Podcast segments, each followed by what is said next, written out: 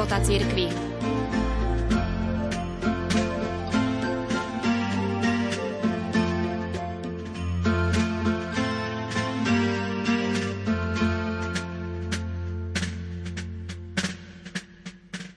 V súčasnosti sme svedkami veľkých spoločenských zmien. Média neraz menia aj pohľad na našu cirkev – z tohto dôvodu vám ponúkam základné pravdy o poslaní cirkvi a štátu dnes, ktoré vyslovil kardinál Jan Chryzostom Korec v knihe Slova v čeréni.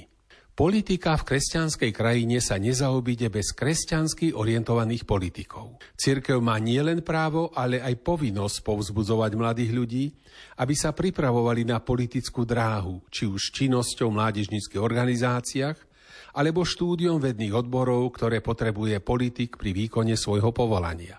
Ak sa cirkev zapojí do výberu a prípravy mladých ľudí pre politickú dráhu, to ešte neznamená, že títo politici budú akomsi područí cirkvi. Tak ako cirkev nepredpisuje maliarovi, aby maľoval všetko na modro, tak cirkev nepredpisuje ani veriacemu politikovi, ako má postupovať v konkrétnom prípade, čo má robiť, čo má povedať alebo napísať. Sú určité témy, o ktorých cirkev zverejňuje svoje stanovisko veriacim i neveriacim, politikom i laikom. Napríklad stanovisko o našom postoji k umelému ukončeniu tehotenstva. Cirkev je proti potratom. Deklarácia takého stanoviska nie je manipulácia verejnosti alebo jednotlivého politika.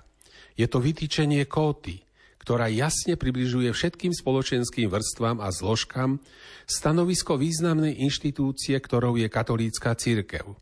Je to zároveň odporúčanie pre každého, kto cíti potrebu vyjasniť si svoj postoj k tejto otázke. Podobne môže církev odporúčať veriacim, aby volili takých alebo onakých predstaviteľov, pretože ich politické názory a postoje sú v súlade s princípmi kresťanskej morálky a sociálnym učením cirkvy. Cirkev si pritom obvykle volí formu pastierského listu biskupov. Takéto stanovisko nemožno označiť ako zásah do dennej politiky.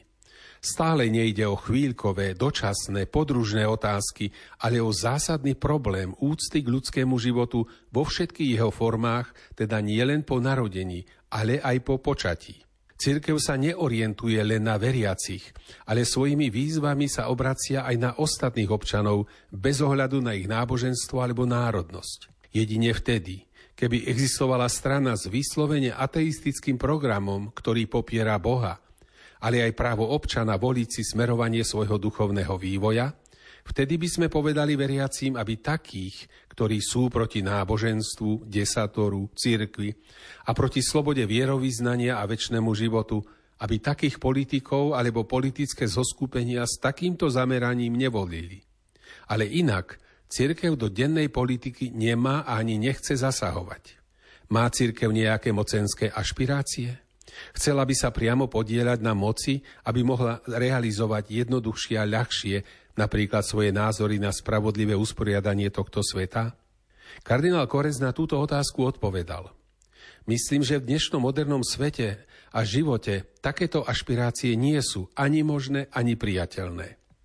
Neviem si predstaviť, ako by som mohol prejaviť povedzme nejakú ambíciu zmocniť sa nejakej svetskej funkcie a začal v nej vykonávať nejaké svetské právomoci. Človek sa môže rozprávať s radovými občanmi, alebo so vzdelancami, s poslancami z parlamentu, alebo orgánov samozprávy v rámci bežných medziľudských kontaktov. Ale chcieť uchopiť moc a diktovať nejaké rozhodnutia, túto etapu má ľudstvo už za sebou. Voľa, kedy to bolo možné, lebo biskupy boli aj svetské kniežata a mali aj svetskú moc – ale církev už dávno pochopila, že to nie je cesta, ako presadiť autoritu kresťanskej morálky a učenie zakotvené v Evanieliu. Ktoré cirkevné grémia alebo jednotlivci majú právo či povinnosť formulovať stanovisko cirkvi k jednotlivým závažným otázkam spoločenského života, k mravnosti, vzdelanosti, kultúrnemu vývoju a podobne. A kto má právo tieto stanoviska prednášať? Cirkev ohlasuje evanielium, vysluhuje sviatosti a dáva veriacim silu ku kresťanskému životu. Na základe poverenia, ktoré kňaz dostal, ponúka ľuďom Božie odpustenie. Církev v podstate neohlasuje nič iné, odpovedal kardinál Koreza dodal. Pýtate sa, že kto je na to oprávnený? Církev vysvetľuje evanielia. V rokoch 1962 a 65 malá církev druhý vatikánsky koncil, na ktorom sa zaoberala nielen otázkami viery, ale v pastorálnej konštitúcii Radosť a nádej sa zaoberala aj všetkými aktuálnymi otázkami života. Počínajúc životom jednotlivca cez život rodiny, národov, kultúry až po otázky posmrtného života. Koncil zaujal stanovisko takmer všetkým spoločenským problémom. Jeho závery má cirkev uvádzať do života všade, kam siaha jej vplyv a pôsobnosť. Oprávnenými činiteľmi na uvádzanie týchto zásad do života sú biskupy, každý biskup vo svojej diecéze. Biskup ako nástupca apoštolov je hlavným učiteľom viery a mravov. V jednotlivých národných cirkvách sú zriadené konferencie biskupov. Tie však nestoja nad dieceznými biskupmi. Sú to skôr administratívno-technické organizácie na koordináciu činnosti pre ohlasovanie evanielia na území toho, ktorého štátu. Diecezní biskupy sú nástupcovia apoštolov. Oni ohlasujú evanielium, oni zaujímajú stanovisko k otázkam viery a mravov. Mravné hľadisko zahrnuje aj celý verejný život. Biskup má samozrejme spolupracovníkov. Sú to kňazi rozmiestnení v jednotlivých farnostiach. Ich hlavnou úlohou je ohlasovať evanielium, ohlasovať spásu v Kristovi, zásady viery a mravov a ponúkať aj prostriedky, ako dosiahnuť spasenie. Učia deti i dospelých, udeľujú sviatosti, dbajú o rozvoj duchovného života farníkov i farského spoločenstva.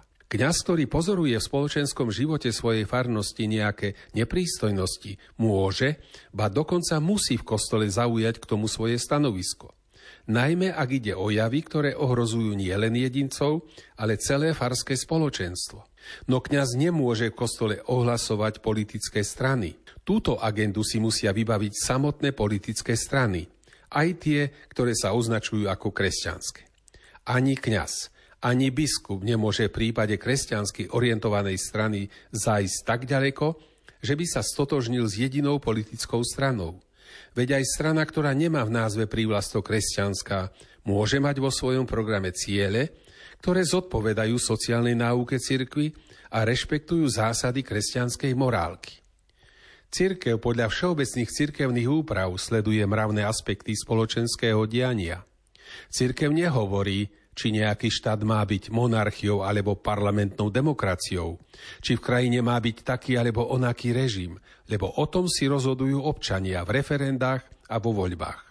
Cirkev na základe všeobecných zásad, vymedzených koncilovými dokumentmi alebo inými pápežskými encyklikami, ktoré sú plodom učiteľského poslania cirkvy, stojí nad problémami každodennej svetskej politiky.